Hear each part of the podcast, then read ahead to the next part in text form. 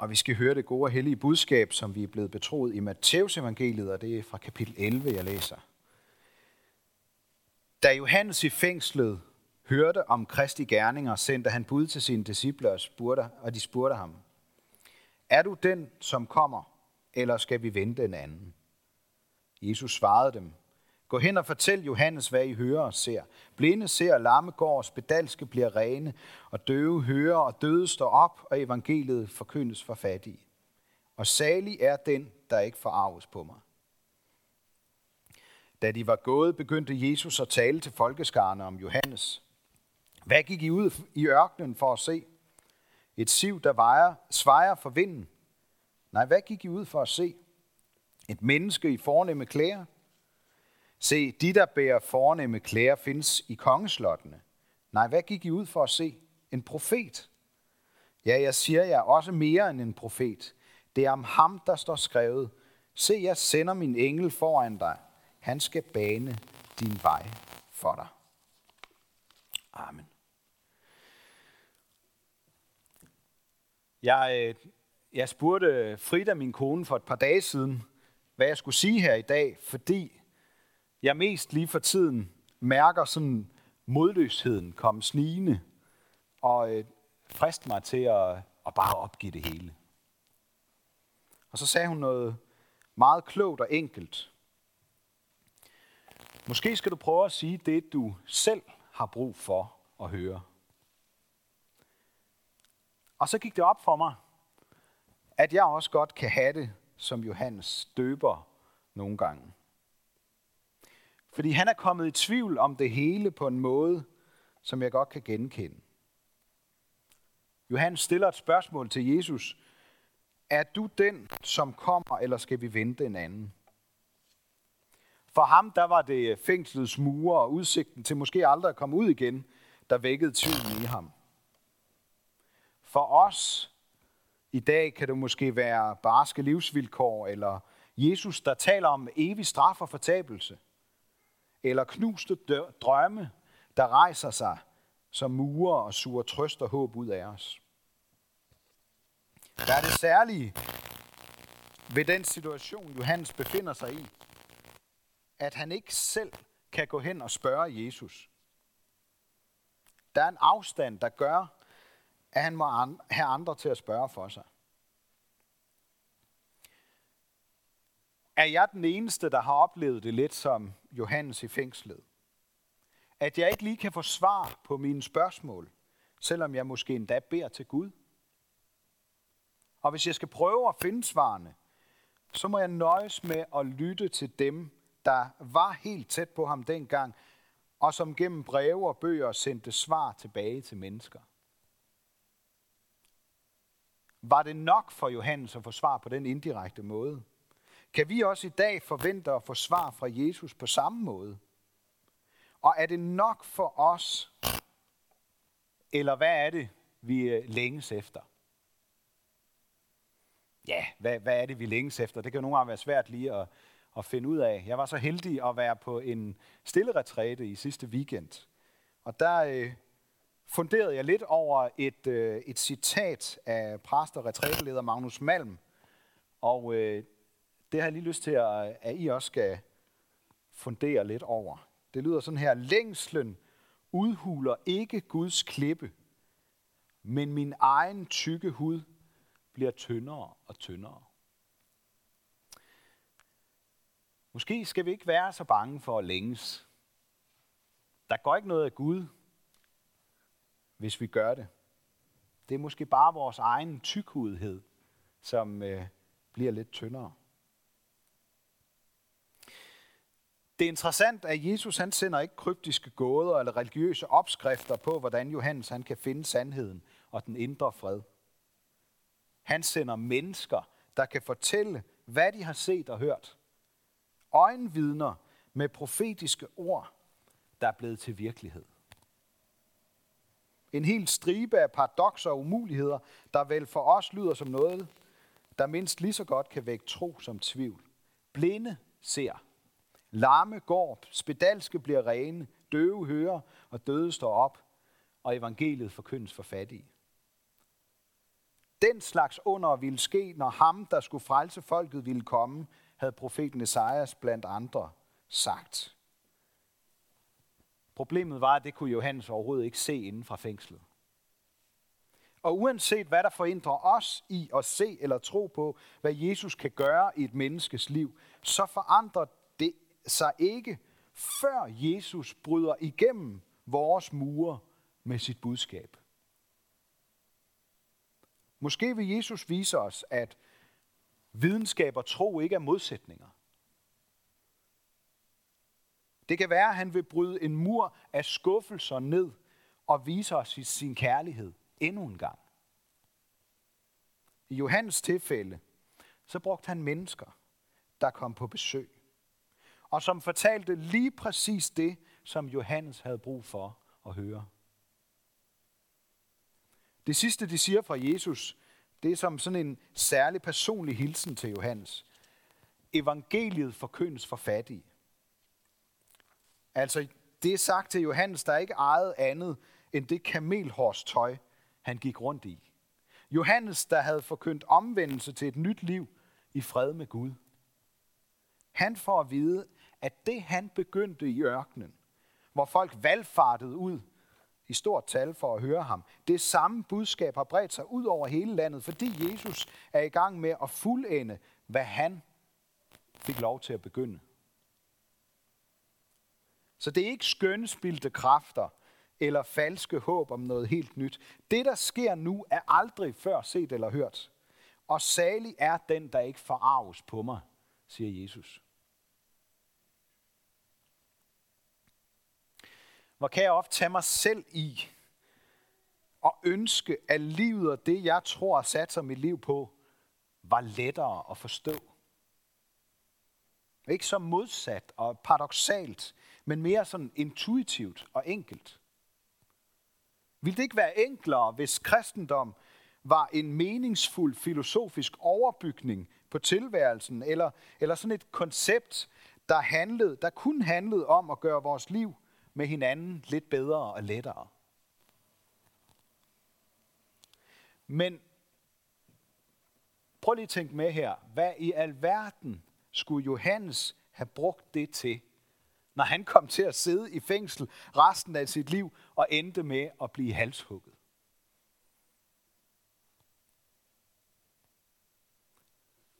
Og hvor stor en forskel ville det gøre for os, hvis vi stadigvæk endte med at miste livet, at vi kom lidt lettere eller mere behageligt igennem det.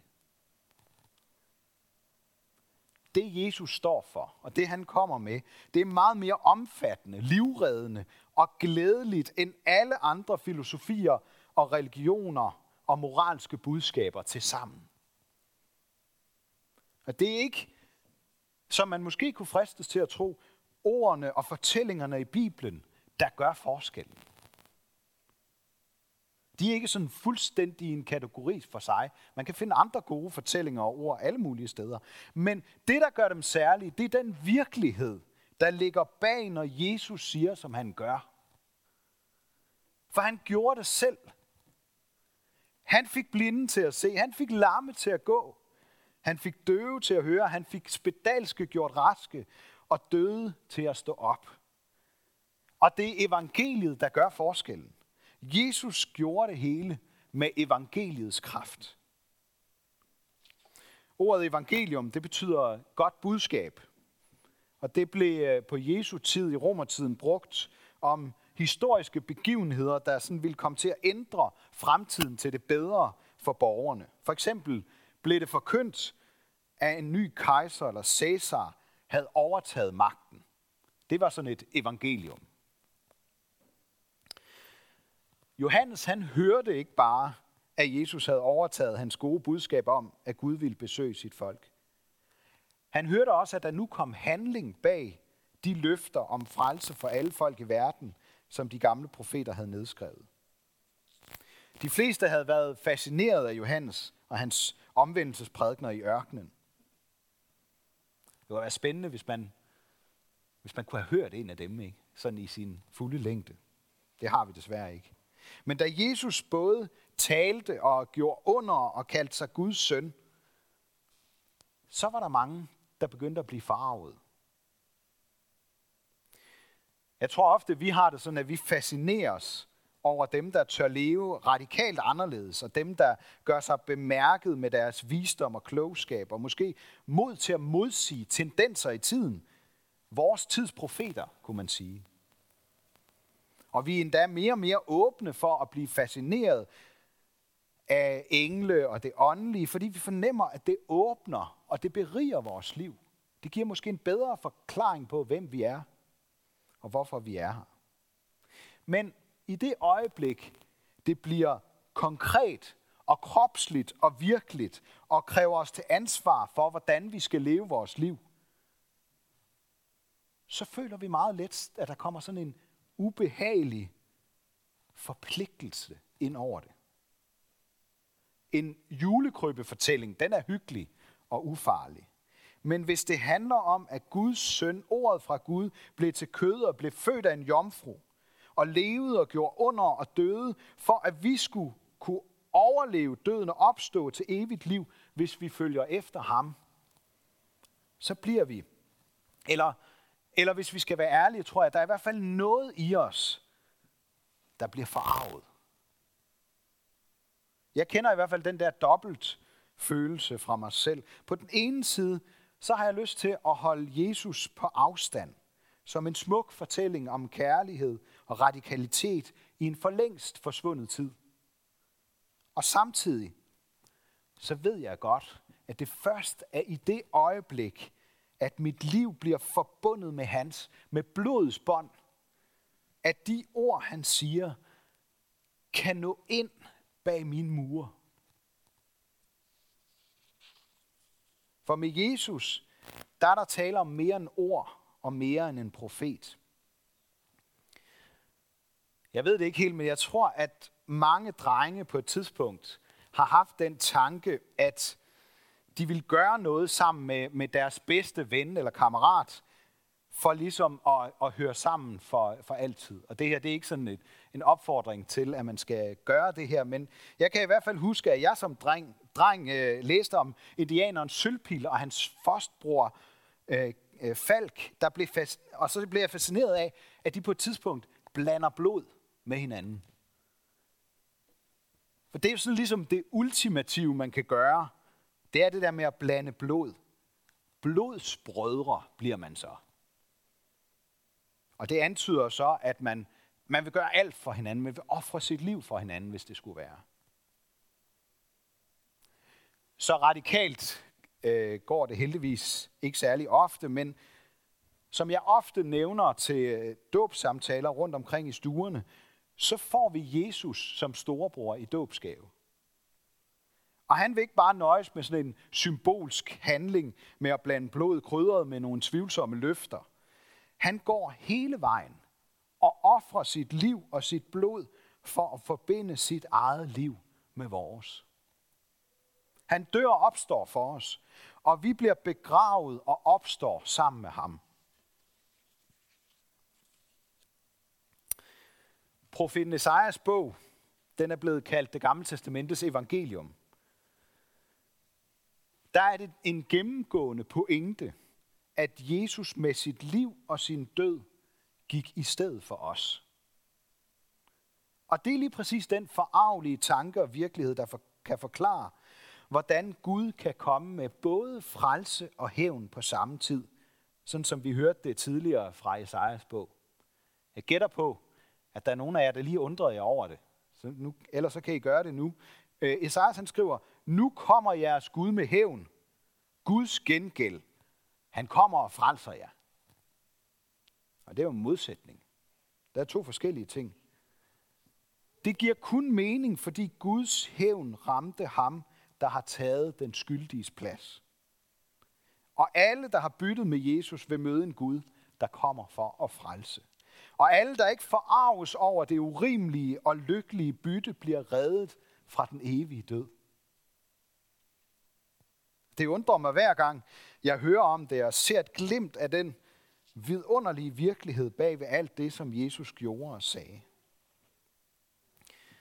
Men jeg ved det ikke, måske forstår jeg lidt bedre, hvorfor Johannes kunne bruge det til noget, selvom han sad i fængsel med en meget usikker og skræmmende nær fremtid foran sig.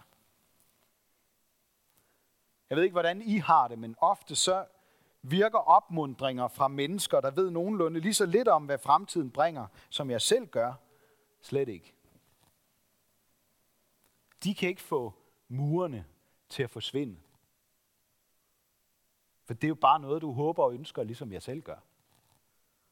Der er jo ikke nogen, der er ikke nødvendigvis nogen virkelighed bag de opmundringer, du kommer med. Men hører jeg ord fra Jesus, min storebror, der er skrevet ind i min verdens historie med krop og blod, så ryster min mur, og min undren tvinger for forarvelsen tilbage. Jeg ved ikke, hvad I har brug for at høre, for at det kommer ind bag jeres mure. Jeg ved heller ikke, hvad eller, eller hvem Gud sender. Men jeg ved, at ham, der sender, også er ham, der kommer. For han er selv det budskab, han kommer med. Hans ånds kraft er på spil, når evangeliet forkyndes og følger med gennem murbrokkerne ind i hjertet på os. Og måske det er derfor, evangeliet skal forkyndes for fattige. Fordi det først er, når vi opgiver og redder os selv og indser, at vi er uhjælpeligt fanget og dødstømt, som Johannes, at vi for alvor begynder at spørge ind til, hvem Jesus er. Fordi vi har brug for, at han kommer til os i vores ensomhed og afmagt med evangeliets kraft, der kan åbne syndens og dødens fængsel. Da Johannes hørte ordene fra Jesus, så var han der sammen med ham i fængselscellens ensomhed, fordi Jesu ord og håb kan komme ind uanset hvor alene vi føler os. Og han er sammen med os, når vi råber og stiller spørgsmål til meningen med det hele.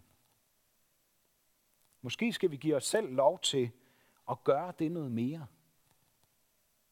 Hvis Johannes Døber kunne, så kan vi også gøre det, mens vi spændt venter på, hvem Jesus sender til os, og hvem han sender os til med det gode budskab, evangeliets opstandelseskraft. Ære være Gud, vores far, der har skabt os i sit billede. Ære være Guds søn, der tog vores straf, så vi kan blive frie. Ære være Helligånden, som gør Guds kærlighed levende for os.